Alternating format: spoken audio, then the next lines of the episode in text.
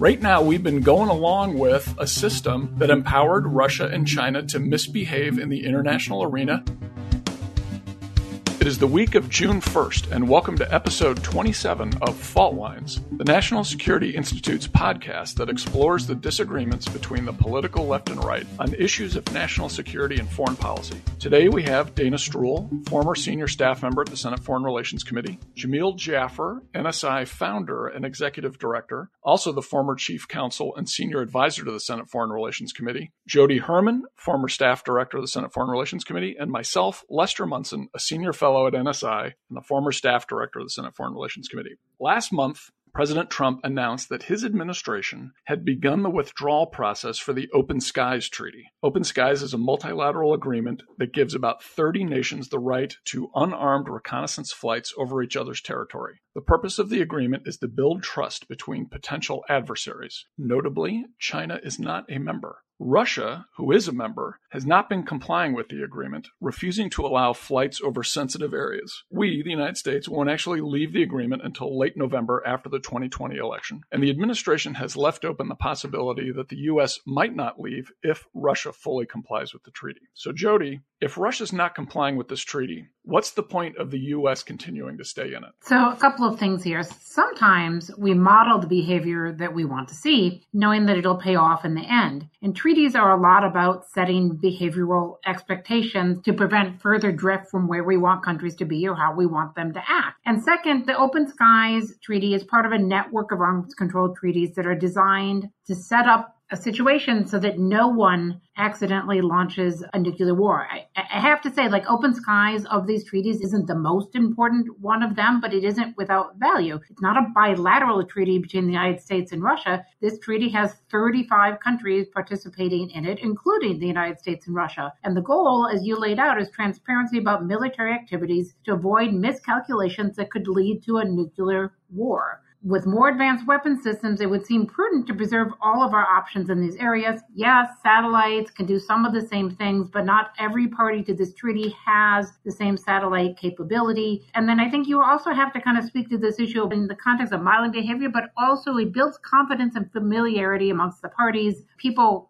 cooperate and participate in, in overflights over nation states that are party to the treaty. And that matters in terms of building confidence and camaraderie between states. Understanding that our whole goal here with this treaty, you know, with the INF treaty we already pulled out of, and same thing with the START treaty that we'll talk about later, is about building confidence and being transparent so that we don't end up with an accidental nuclear war. So, Jodi, let me just push back a little bit and ask if the purpose of staying in the agreement is to build trust, how do you factor in the fact that Russia is basically cheating on the agreement? How can you build trust in something where the main other party, and yes, it is multilateral, but let's face it, the real point of this is to build trust with Russia. If Russia's cheating, what kind of trust are we building? Right. That's not to say that Russia's acted well under this treaty. They haven't. There have been instances where they have not allowed partner countries to over fly parts of their territory or to oversee some of their military exercises. At the same time, we've seen a little bit of a reversal of that. Recently, they allowed a U.S., Estonian, Latvian uh, treaty flight over Kaliningrad, was, which was not something they had allowed before. But I have to go back to my original point, which is we need to model the behavior that we want so that we can preserve our options in the long run. That is what we're doing here. We're preserving options and we're going to hold Russia to account for the places where it fails and we're going to do our part and try to bring them along with us because it's in everybody's interest. There's no interest of ours that is served by pulling out. Jamil, let me ask you, what does it cost us to stay in this agreement? Let's take Jodi's point that this is preserving our options. Let's also point out that a lot of our European allies and friends feel very strongly about this particular agreement. What does it cost us? Why not just stay in the agreement, kind of keep our options open for later and see how things play out? Well, Leslie, I think the problem is that's exactly what we've done for the last five years. It's been since 2014 that the Russians have not allowed us to fly over the Kaliningrad area, right, as well as the border zone with uh, South Ossetia and Abkhazia, where they have clearly engaged in sort of the same little green men activity that they did in Ukraine, where they're basically essentially taking over a part of another country. And so they are the ones violating the treaty. They've been violating it for five years, right? we haven't done anything about it. And so it's no shock they continue to do it, right? The Russians respond to pressure. They respond to us actually taking action. And so look, let's be clear. We've said we're threatening to pull out, right? Just as of late April, the ambassador to Russia made clear that all options remain on the table, right? So we're still willing, and you know, you even just pointed out that we've kept the door open to staying in if Russia stops behaving badly. That's how you shape nation state behavior. You don't shape nation state behavior by just laying back and be like, well, you're ignoring the treaty, so we'll just let it happen. I mean, that was, you know, the entire history of the Obama administration, and it's been the recent history of the Trump administration. So, you know, it's no shocker that the Russians aren't complying. This is just they're doing what's in their interest and you know and we're not doing anything about it. So finally now we're getting a little spicy and you know let's see if we can bring them around but just waiting to see and hoping that maybe it'll all work out is not a solution to this problem Jamil, one of the things that you and I, as Republicans who are a little bit skeptical of this administration, tend to focus on is that this administration does not treat our allies well. It does not honor the alliances that got us through the Cold War and through the war on terror and through a lot of difficult periods. So here, our allies, our friends in Europe, are saying to us, please don't get out. We feel very strongly about this. Why not do it for them? Look, our allies in Europe also took a pass on Iran and wanted to do the deal with Iran. They want to they want to sustain that deal our allies aren't always right on these things. And frankly, this is one area where our allies are so worried about Russia and gas supplies and heating oil and the like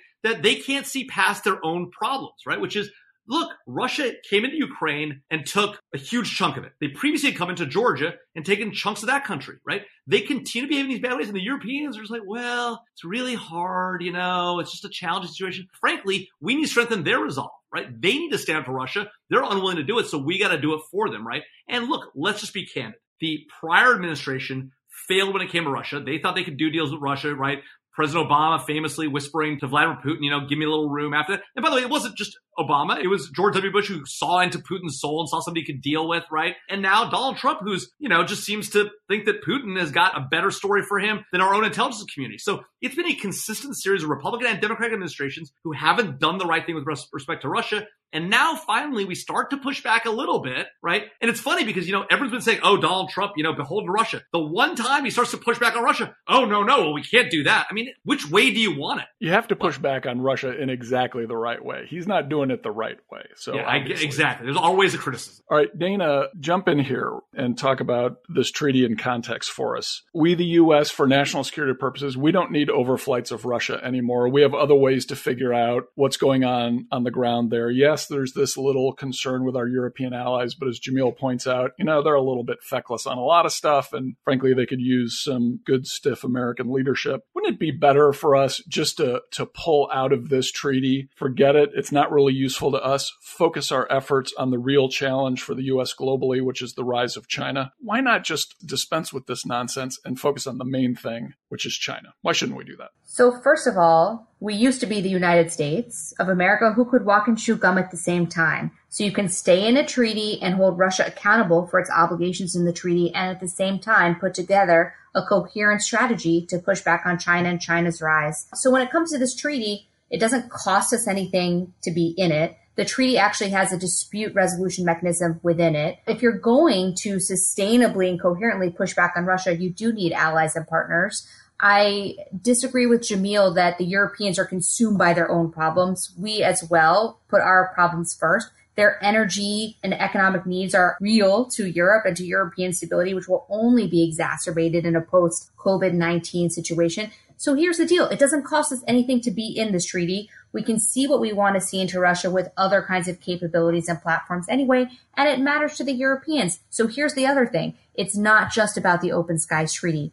The Trump administration has consistently pulled out of multilateral agreement after multilateral agreement, including treaties, which, as former SFRC staffers, we should probably discuss, the Senate ratifies with advice and consent. And the other thing about the Open Skies Treaty is that it violates law. Congress passed a law as part of the most recent National Defense Authorization Act, which specifically said that before the Trump administration gives notice of its intent to withdraw from the Open Skies Treaty, it needed to give Congress 120 days notice. So now the issue for the Trump administration is not just that it is withdrawing from another U.S. Senate ratified treaty, but it is further deepening the divide between the congressional and the legislative. And if we are going to push back on Russia, it would be much better to have us all united. So now you have not just a treaty issue, the arms control treaty, you have a legislative executive issue as well. I mean, it goes back to the history of the executive branch ignoring the legislative branch when it comes to these issues and the unwillingness, the fecklessness, as, as Les would say,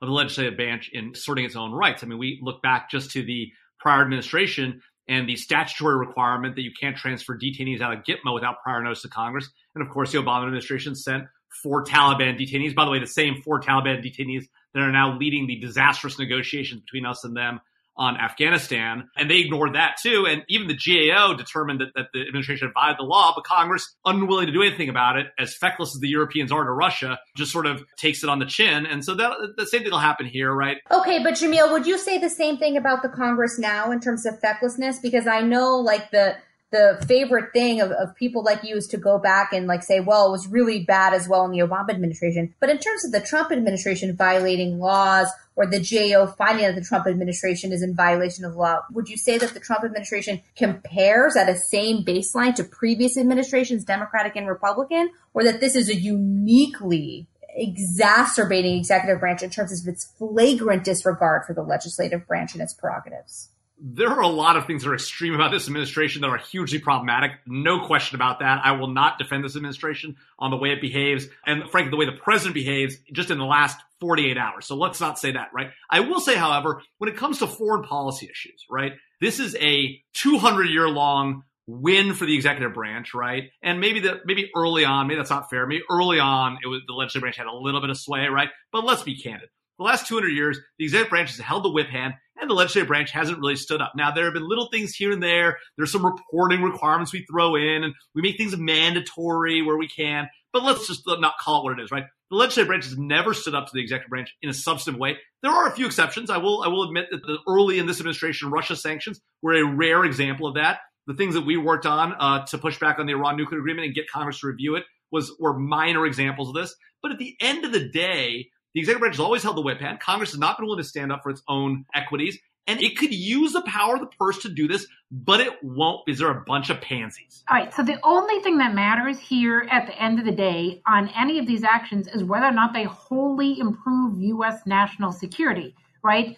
And it's hard to imagine how pulling out of any of these treaties actually improves U.S. national security prospects, right? Instead, it looks more like cleaving the United States off from, from this treaty is actually a win for Moscow and for Beijing. How do you call this move by the administration a win for Moscow? If anything, it's calling out Russia for its violations of international agreements in a way, frankly, that we haven't done before because it has us walking away from our allies, right? Like you have to understand what their goal here. is. They don't care about the replies to the U.S. obviously that much. What Moscow and Beijing care about right now is isolating the United States of America, making it stand alone instead of stand with their allies, because they understand that we need them and they need us. Like we need to work together with our allies to maximize our national security prospects. And if they can cleave the United States away from their allies, then they've got to win. Or another way of looking at it, Jodi, is the U.S. needs to articulate a different view of the situation and bring its European allies along with it. Right now, we've been going along with a system that empowered Russia and China to misbehave in the international arena. The Europeans were all too happy to avoid any conflict and just keep rolling along the way it was. Finally, and like Jamil, I don't want to defend this administration or the things its leader says, but it, finally someone's calling bad behavior out on the carpet and at least taking action to define differences. Yes, there is a problem with the Europeans not wanting to go along with us. The answer is more diplomacy, more outreach to Europe, and persuading them to come along with us. Can't we do that within the treaty? Can't we use the mechanisms within the treaty to do that? Or is your solution that we all pull out? We have not pulled out. We're threatening to pull out right? We're going to send the notification up because then it's real, right? Then we're putting on the table, right? Look, it cannot possibly be the case that just because our feckless allies are never going to be tough on anybody, that we just roll over every time. As Les says, we got to lead our allies, right? This is about American leadership in the world. And I get that because we haven't done it for 12 years, right? Nobody wants to do American leadership anymore. I get it, right? But just because we haven't done it for a little over a decade doesn't mean we shouldn't. So I would just say to that, in the broader context of the European allies or any partner, any ally that we would want as the United States to be working with us, it's one thing if you're an administration that says we believe in international agreements, we believe in treaties, We've used and exhausted the diplomacy possible through the dispute resolution mechanism in this treaty. And so now we're threatening to withdraw out. And you use the threat of that six month notification of withdrawal in order to stiffen the spines of the other governments in the treaty. The problem is with this administration, there's not going to be a process to actually stiffen the spines or the diplomacy put in to get to an end state in which we can stay part of this treaty. Because the Trump administration's playbook over and over and over is to create a huge drama about withdrawing from something, whether it's Paris climate or JCPOA or INF or WHO, but then ultimately they just do it anyway. So what would be the incentive for any of our partners or allies to actually work with the diplomacy with the United States in order to keep them in the treaty? In the end, the Europeans just assume they're going to be on their own regardless at the end of this process anyway, because we know the playbook of the Donald Trump administration when it comes to international treaties and agreements. So I do think that there is a potential that the diplomacy could have been effective with the threat to withdrawal, but not with this administration and not with its playbook. How do you evaluate the last administration after the New START Treaty? Its main two international agreements were the Paris Climate Accord and the Iran nuclear agreement. Neither one of those were submitted to the Senate for ratification. Yes, they had agreement with our allies and friends, but none of it could sustain a real support from the American political system. Which form of diplomacy is weaker? The kind of thing that does an international agreement just for the sake of an agreement, which won't get domestic support, or an administration that is willing to forego the usual niceties on international agreements and play to American voters? Let's just say this. Like, you need from any administration two things, right? Their ability to work with our allies and their ability to work with Congress. Like it is a complicated piece of diplomacy to bring along both of those audiences at the same time, but absolutely essential to success. Totally agree that being able to work with our allies and work with Congress is critical to foreign policy success. Guess what? We've had that problem for 12 years. The Obama administration didn't know how to work with Congress. They did not work with our allies. In fact, they abandoned our allies at every turn. They empowered our enemies at every turn, not intentionally. Listen, we had better relationships with our allies under the last administration by far. There's literally no comparison here. We had such a great relationship because we rolled over. We just we just didn't do anything. We're like, oh well, you know, whatever, whatever you guys want. All right, let's shift to our uh, to our second topic. Also, last month, the Trump administration hinted that it might begin nuclear testing again. We haven't had a full nuclear test since 1972. The Comprehensive Nuclear Test Ban Treaty, which we have signed but not ratified, of course, prohibits such tests. But the administration is asserting that China and Russia might be conducting tests and has made this threat. Jamil, you think the world is ready for Donald Trump to set off a nuclear explosion? No putting aside all the other miniature nuclear explosions that Donald Trump has set off in our own society and overseas, right? I think we're definitely not prepared for a actual nuclear explosion. That being said, it is very important that we have a robust nuclear deterrent, that we test the capability and know that it works, and that we refresh our nuclear capabilities, that we have the newest, latest warhead, and that we know it's workable. Now, we can do a lot of that through simulations with high performance computing and the like. There are some things you can't be sure about unless you conduct a test. I'm not saying a test is warranted today or tomorrow, but the fact of the matter is there's a reason why we haven't ratified CTBT.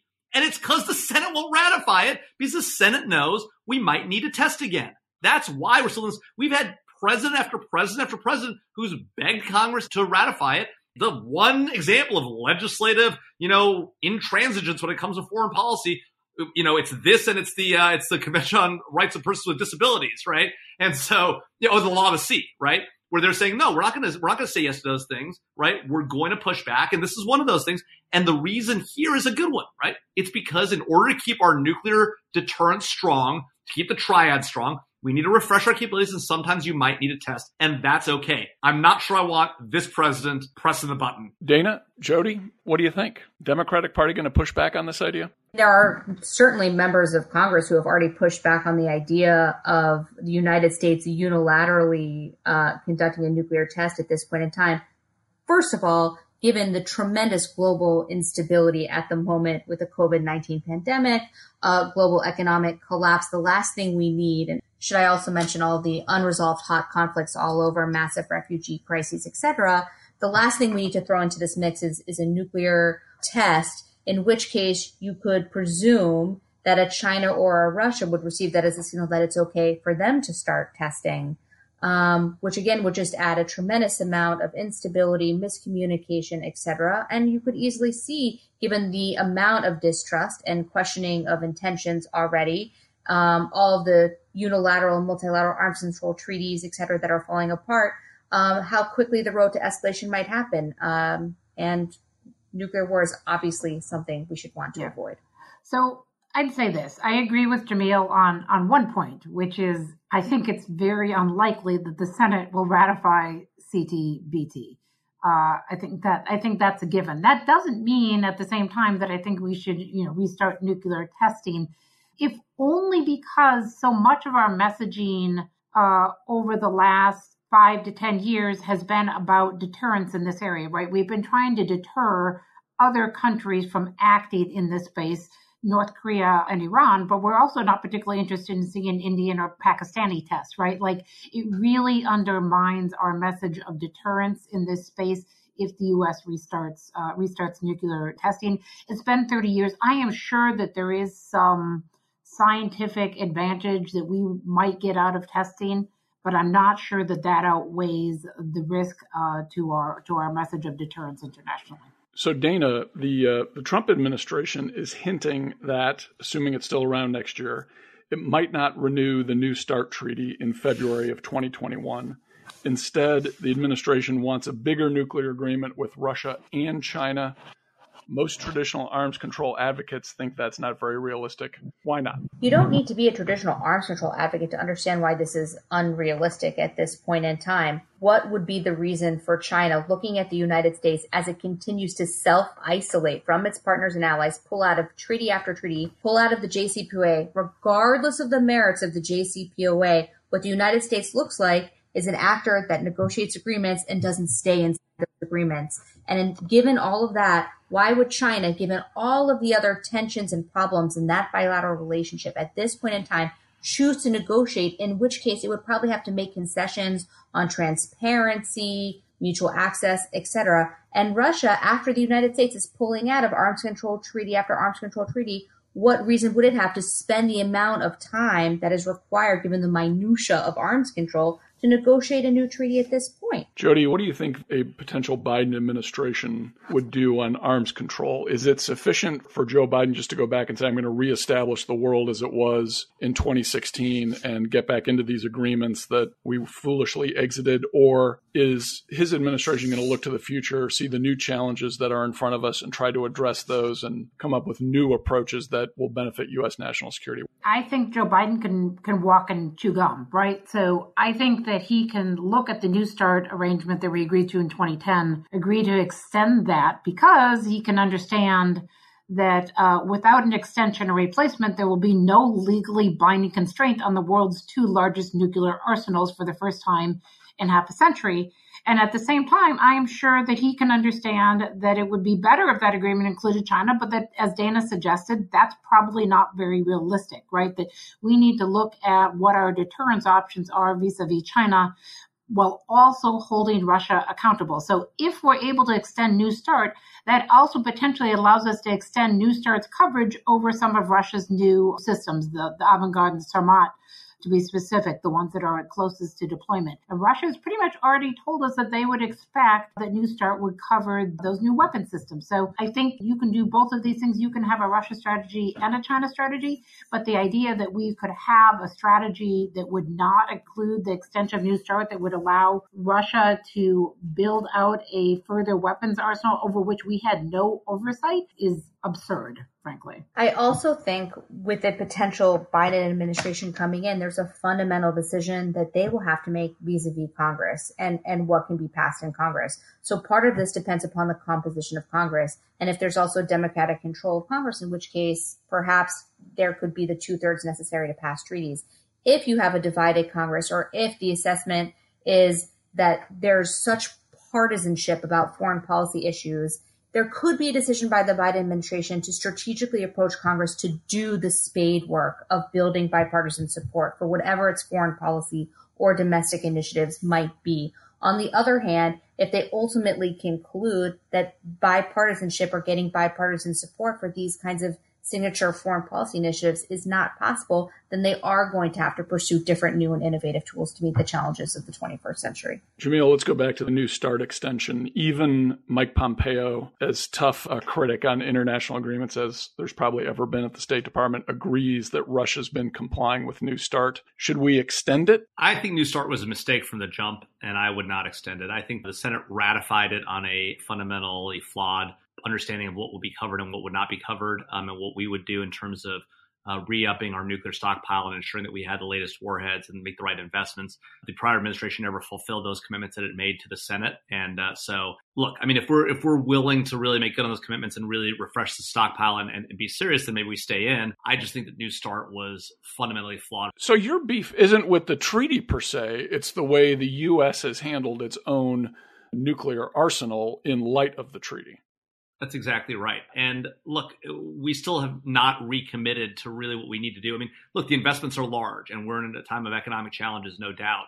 Um, but those investments are necessary if we're going to keep the uh, nuclear triad and the nuclear deterrent capability of the United States, particularly as our as our as our opponents in, in China start to refresh their capabilities um, and really make them robust, not just in the nuclear but the non-nuclear arena also. We're not investing what we need to, and we need to do that. So again, now that we're in the treaty, I'm not necessarily opposed to like keeping the party going, but it, the, the deal for keeping it going has got to be a real investment in our core infrastructure to keep our deterrent sustained. Why do those issues in your head, Jamil, why do they have to be? I get why they were merged together in the context of getting ratification of the treaty. But if you just look at the treaty itself, like, is it logical to you that we would forego oversight of Russia's arsenal over its strategic nuclear weapons? Like, is that logical to you that we would pull out of that so that we didn't have the insight into what they're doing, not to mention be able to cover their new weapon systems? Like, how does that make sense to you? Yeah, no, no, no. I, to be clear, I, that's part of why I was saying, look, I think at the end of the day, you gotta you gotta stick with it. But I think the I think Congress should exact a price from the president, right, as part of continuing this deal going forward. If we are going to continue it going forward, um, that we invest here at home and that there be sort of bipartisan consensus on that. The problem was Congress exacted that deal from the prior president, and then there was utter failure to make. Well, there's no money. I mean, right? I mean, isn't that what we're getting at? The, the the price tag on this thing is extraordinary at a moment where our resources are limited. So, like, even if you wanted to do that, like even if you, you know, like I could argue, even as a Democrat, like I don't have an opposition to rebuilding our nuclear arsenal, but I can't figure out how we pay for it. Yeah, well, I mean, look, we're we're running record deficits um, in this administration, uh, and only only growing now with COVID, and so um, you know, uh, in for a penny, in for a pound, right? I mean, look, we can't allow our nuclear stockpile to degrade, and we're on the verge of that, right? We're on the verge of the life extension programs not being soon enough. Um, without having the new warhead ready in time, we're not going to be able to refresh the stockpile. We are on the verge of the nuclear triad falling apart and our deterrence disappearing. Now, and yet we're investing billions of dollars in defense and particularly in conventional defense on an annual basis, right? Like where are those trade-offs? To make those trade-offs real, we have to get serious about economic issues here domestically, right? And the massive uh, you know, social welfare state that we've created over the last five decades, right? Let's be candid. This is about Social Security. This is about the ridiculous healthcare plan, right? That's what this is about. And until we're really willing to confront those entitlements, we're not really going to get back to solving our national security problem. I think we're just going to have to get by with a trillion dollar deficit for the next few years and somehow scrape by by only going a trillion dollars in debt every year. All right, let's do one quick round on another international organization question before we get to our final segment. WHO. Let's talk about the World Health Organization. President announced last week that the US is pulling out of it. It's going to take a while to actually execute that decision. We're in the middle of a pandemic. Real quick, each person are you in favor of this? If not, why not? If yes, why? Dana, we'll go to you first. I am, of course, and predictably not in favor of this decision. I think this is a little similar to the previous, which is how do you change and reform organizations by staying inside or withdrawing from them? So when it comes to the WHO, certainly there were serious problems with the way they handled the outbreak, their engagement with China. But the question is, are we better off working for change by pressuring from within, with funding, reporting, diplomacy, etc., or just pulling out altogether? The WHO shares important information with its members, which I think we would want to be part of, access to vaccinations and development, etc. Um, so I think this is a net negative and not in the interest of the American people. Yeah, no, I agree with Dana 100%. I think that it is a mistake to withdraw. We the, using the threat to withdraw was the right thing to do. Um, but in if you're going to make a threat, right, you have to be willing to make good on it. The problem is the president didn't really spend any time really trying to get reform, right? It's been weeks, not months, right? And by the way, worth noting, we're in the middle, still in the middle of a global health pandemic, notwithstanding the, the fact the president wants to assume that we're going to be out of it soon, right? The reality is we are in the middle of it. We'll remain in the middle of it for a long time. We ought to continue pressing for reform. We got to continue holding their feet to the fire. We need to give that reform time to happen. You can't just say, hey, I'm going to pull out and then be gone overnight. You've got to try and put pressure on people. That's the total fail here. I actually agree with Dana 100%. Uh, this is a failed strategy. It makes it look like the entire goal was just to get out from the jump and not really get real reform. Um, and there's nothing to replace the WHO. If the administration had some like magic theory about how where they were going to put the money and how they're going to replace it, and the sort of the U.S. counter to the WHO, fine. Yes, Dana's 100 percent right. That they've been obsequious to China and they've failed in their handling of this crisis. But the answer is not pull out precipitously. It's reminiscent of the uh, prior administration's withdrawal from Iraq that was a mistake. So is this. I think it's really unfortunate in another way, which is the U.S. has been a real global leader on global health issues, right? It is actually a huge piece of our international diplomacy that we've invested in global health. And I think this with one shot really reverses a lot of that, even though we're still putting a ton of money in through um, through AID and other places. But it, internationally, it undermines the U.S. image as a leader in global health. And second, I would just say, yeah, WHO absolutely imperfect, as are a lot of other international organizations. And I'd just like to make a plea in this space, which is the U.S. needs to reinvest in international organizations. We stopped playing the IO game some years ago, multiple administrations ago. We stopped playing the IO game. And what I mean by that is we stopped fighting for U.S. and allied positions of leadership within international organizations, and we ceded those space to non-democratic actors who saw an opportunity to get a foothold that they couldn't otherwise, and they've taken over the leadership of many of these organizations to our great detriment, and frankly, and more importantly, to the detriment of international peace and security. Yeah, I totally agree, Jodi. I think China's eaten our lunch at uh, UN organizations. We've been neglectful. It's a terrible decision. It gets the president nothing that he didn't already have by threatening to get out. Yes, WHO has some issues, maybe some deep issues that we need to go fix, uh, but pulling out in the middle of a pandemic just makes makes us look incredibly foolish. So evidently that issue is not a fault line, as we are all in agreement. All right. Uh, final segment of the show. Let's uh, go around the horn and everyone talk about an issue they're following that might be outside of the main news spotlight. Dana, do you want to go first? Sure. So again, as former SFRC staffers, one of the things that you do is move nominations uh, through the committee to the Senate floor for vote. Uh, normally, the Senate Foreign Relations Committee, that's not really a contentious issue other than a few bad eggs. You have majority, well, not majority, but a decent size of career diplomats who are nominated after long careers in the foreign service to represent their country in embassies abroad or in positions here, and then some political appointees at, at certain posts. The Trump administration has set a new record in that the proportion of ambassadorial uh, nominations going to donors over career diplomats. So there's actually under U.S. law, career diplomats must outnumber political appointees. That balance under the Trump administration is under threat handing out uh, ambassadorial nominations like candy to some grossly unqualified uh, people, which is why many of the nominations have been held up by the oversight role of the Democratic side of the Senate Foreign Relations Committee. Right now, 57% of ambassador nominations are going to political appointees. Uh, Jodi. Yeah, I will just say, as the former staff director of the Senate Foreign Relations Committee, I did not know that number, but I find it, I, I, I'm literally, my mouth fell open.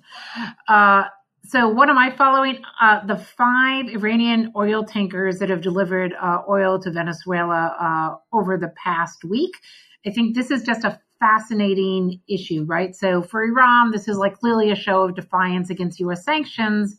Uh, no less so because Venezuela is, of course, in the in the Western Hemisphere, and for Venezuela, it's nothing more than a demonstration of its absolute desperation like the fall of the Venezuelan oil industry is beyond imagination, right? So this is a country that has the largest oil reserves on the entire globe and for whom oil represented 97% of its foreign exchange earnings.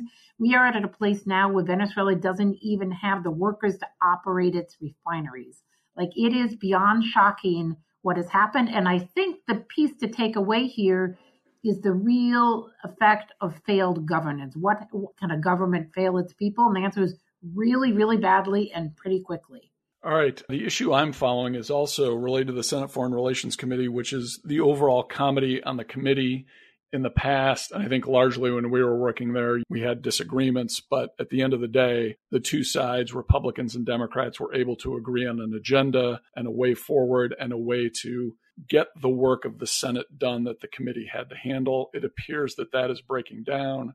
Uh, you don't have agreement on things like the agenda, on the way committee activities are shared with the rest of the community, with Washington and the public. Uh, it's a real shame, and I'm not I'm not casting blame anywhere. But when we think about the place where we all used to work, it was really relevant and important that both sides figured out a way to get their disagreements in one place and handle them and do the work of the committee and do the work that the country needed to have done. It's important that that committee oversee what the administration's doing, and I'm worried about the trajectory right now. So that's what I'm following. You know, I think it's it's noteworthy that when you and I were, you know, co-staff directors of that committee and we worked just down the hall from each other. That there were many, many instances of you and I stomping into each other's offices and, and basically having it out. Uh, sometimes, right? I mean, really yelling at each other, screaming at each other, sometimes sending nasty, hallway, nasty emails back and forth to each other from time to time. But there was never once an instance where one side moved forward without the other.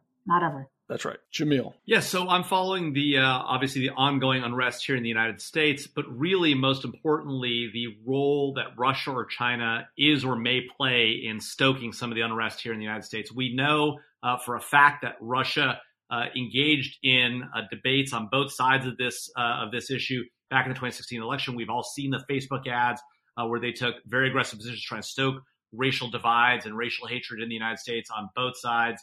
And so I think we can expect to see more of that from Russia. If they're not already involved, it would be very surprising if they're not already involved, but if they aren't, they'll get involved very soon. The Chinese already, just over the weekend, you saw uh, the same spokesperson for the Chinese government who accused the U.S. of being responsible for the underlying virus of COVID, now calling the president out for hiding out in the White House.